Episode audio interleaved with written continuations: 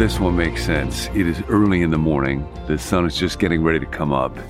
There's that kind of stillness in the air. The birds are just starting to make noise that is so transcendently beautiful and wonderful and makes it so clear that life is a gift, that time is not a resource or a scarce commodity, it is a gift. That I wanted to talk with you about worshiping God, and I wanted to do it in this moment, in this place, in this setting. We were meant to make a difference, and that's a really good thing. That's a drive that God has put in us but it's just a dim reflection of the fact that life itself is meaningful and we want to be part of that meaning. That life itself is about a great contribution, a great gift, and we also want to be contributors. We also want to be givers. And all of that really starts with worship. It starts with not what will I do, but what have I received from God and how to express the kind of praise and gratitude and wonder and awe and mystery and joy that I was made to. So I want to read for you first uh, words from David Foster Wallace. He was a brilliant writer, not a person of faith, but he wrote, uh, he gave a famous commencement address at Kenyon College, and this is part of what he said. In the day to day trenches of adult life, there is no such thing as atheism. The only choice we get is what to worship and that outstanding reason for choosing some sort of God or spiritual type thing to worship, uh, be it Jesus Christ or Allah or Yahweh or the Wiccan Mother Goddess or the Four Noble Truths or some infrangible set of ethical principles, is that pretty much anything else you worship will eat you alive. If you worship money and things, if they are what you tap real meaning of, uh, of life, if they're where you uh, tap real meaning of life, then you'll never have enough never feel you have enough. It's the truth. Worship your own body and beauty and sexual allure, and you will always feel ugly. And when time and age start showing, you will die a million deaths before they finally plant you. On one level, we all know this stuff already. It's been codified in myths, cliches, bromides, epigrams, parables, the skeleton of every great story. The trick is, the trick is, the trick is keeping the truth up front in daily consciousness. Worship power, you will feel weak and afraid. You will need even more power over others to keep the fear at bay. Worship your intellect, being seen as smart, you will end up feeling stupid, a fraud, always on the verge of being found out. The insidious things about these forms of worship is not that they're evil or sinful, it is that they are unconscious. They are default settings. They're the kind of worship you just gradually slip into day after day, getting more and more selective about what you see and how you measure your value without ever being fully aware that that's what you're doing.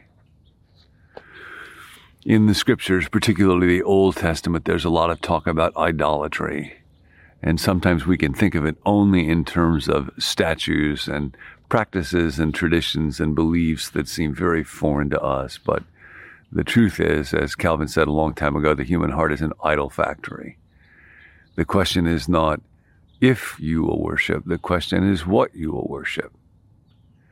And that which we worship will eat us alive if we worship anything other than the God who wants to generously love. So that leads to another really chilling setting that I wanted to tell you about as we think about worship for a few moments. And then we're going to actually spend a little time to worship God together. This is from Kent Dunnington's remarkable book, Addiction and Worship. He has a whole chapter that, or Addiction and Virtue, but he's got one chapter in it that's called Addiction and Worship. Here's what he writes. Several years ago, a friend who had worked his way through graduate school as a paramedic told me about one of his more grisly experiences on the job. He received an anonymous call reporting that a heroin addict was on the verge of death in an abandoned apartment building. When he got to the apartment, the man was huddled in a corner, shivering and unresponsive, surrounded by piles of rotten trash, used syringes, lighters, spoons, all the paraphernalia of heroin addiction. When I asked what the experience was like, my friend related that it was terrifying, but that he also thought it was probably the first time he fully understood what worship looks like. When I ultimize a value a good in my life so that I'm prepared to give it everything that I have. That's worship. Kent goes on. Worship, let us say, is right relationship with God. Worship is not restricted to the sanctuary or the prayer chapel, nor is it restricted to the morning quiet time or to bedtime prayers. Rather, worship names the possibility that human persons may experience and live their days as an expression of their relationship with God. When we put the matter this way, we begin to see that worship is a mystery. Exactly what does it mean to prepare a meal, or to mow the lawn, or to take an exam, or to spend a few moments talking into a camera? as an expression of one's relationship with God. Nancy and I got to go this week to an event at Stanford honoring Bob and Dottie King, part of our Fellowship of the Withered Hand, for extraordinary service. And here, people whose lives had been changed by folks like Bob and Dottie, people that live all around the world because of their concern for things like how do we lift people out of poverty and one of the things that Bob said was what animates us, he told this group at Stanford, is our Christian faith and the simple command to love thy neighbor. And, and nothing more than that, to love the neighbor is an act of worship. And it can be on a vast scale, as it occasionally is for folks, but it can be on a very small scale, whatever scale that you live on. So now, in the stillness of these moments, I want to invite you to worship. And I think of so many in this moment, just looking into the lens, struggling with what's happening in your body, or what's happening in your family, or what's happening in your work, or what's happening in your anxious heart. Now we pause, and I want to invite you to worship. The psalmist puts it like this Bless the Lord, O my soul. So do that now. Even if you're not sure there is a God out there, just take a moment to practice worship, to try worship.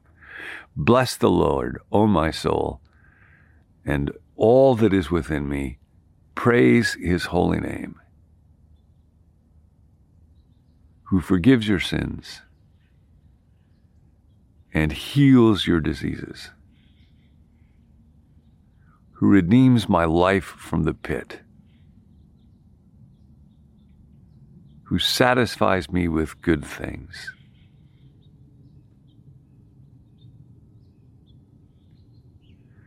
God, in this moment, I am not preoccupied with my day, not carrying the burden of outcomes or things that I'm worried about not pressed down by all the things I think I have to do. In this moment, I remember again that my life, my body, my mind, my identity, my work, my play, my clothes are all a gift from you. Thank you that you woke me up this morning and that you prepared a world like this for me to wake up to. And now, God, may I love my neighbor today as an act of worship.